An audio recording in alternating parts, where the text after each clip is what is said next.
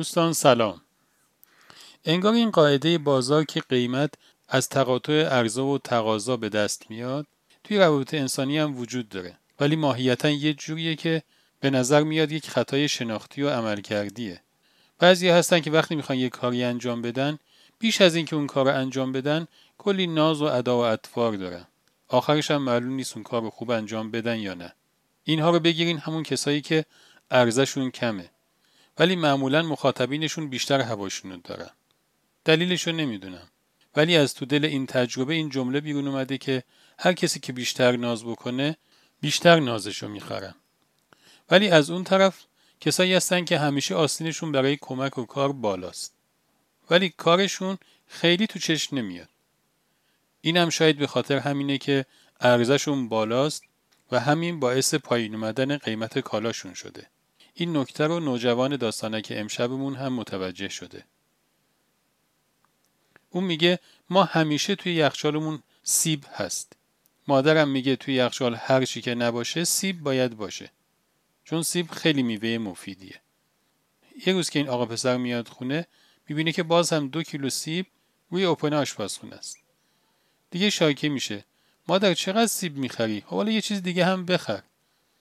میگه تا اینو گفتم تو دلم یهو احساس کردم به این سیبا ظلم کردم.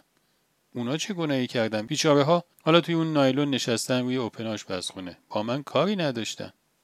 می‌گفت برای اینکه از تو دلشون در بیارم رفتم و یه دونه سیب ورداشتم خوردم که احساس نکنن که خیلی ازشون بدم میاد.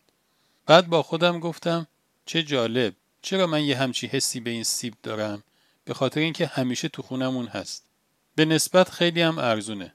ولی از اون طرف میوه هایی مثل توت فرنگی و گوجه سبز و اینجور چیزایی که خیلی هم گرونه حاضریم حتی نوبرانش رو قیمت خیلی بالایی بدیم و بخریم و بیاریم بخوریمشون.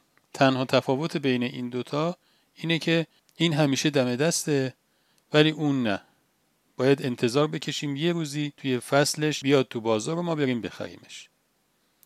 میگه احساسم این شد که انگار آدم هم همین جوری هن. بعضی از آدم ها همیشه دم دستن.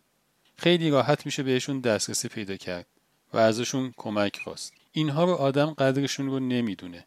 احساسش اینه که خب همیشه باید باشن دیگه. ولی بعضی از آدما هستن که خیلی تاقچه بالا می‌ذارن و بخوای بهشون دسترسی پیدا بکنی کلی داستان داری. اتفاقا انگار اینجور آدم ها توی ذهن آدم ارزشمندتر صدا گذاری میشن. همه آدم ها دوست دارن چشمشون ده دهم باشه و بتونن همه چیز رو خیلی دقیق و درست ببینن. و همه چیز رو بتونن درست تشخیص بدن.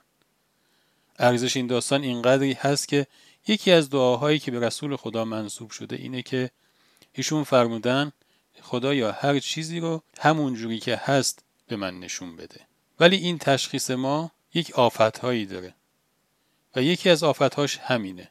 انگار ذهن ما یه جوری برنامه گرفته که اون چیزی که بیشتر می‌بینه یا بیشتر دم دستشه یا استفاده ازش براش هزینه کمتری داره اون رو ارزش گذاری کمتری می‌کنه. ولی اون چیزی که استفاده ازش گرونتره. یا حالا حالاها نمیشه بهش دسترسی پیدا کرد به اون ارزش بیشتری میده. در حالی که اون چیزی که براش مفیده و بیشتر به کارش میاد همون پدیده اوله. احساس همینه که عبور از این خطای شناختی و عمل کردی آدم رو به شاکریت نزدیکتر می‌کنه. خدا نگهدار.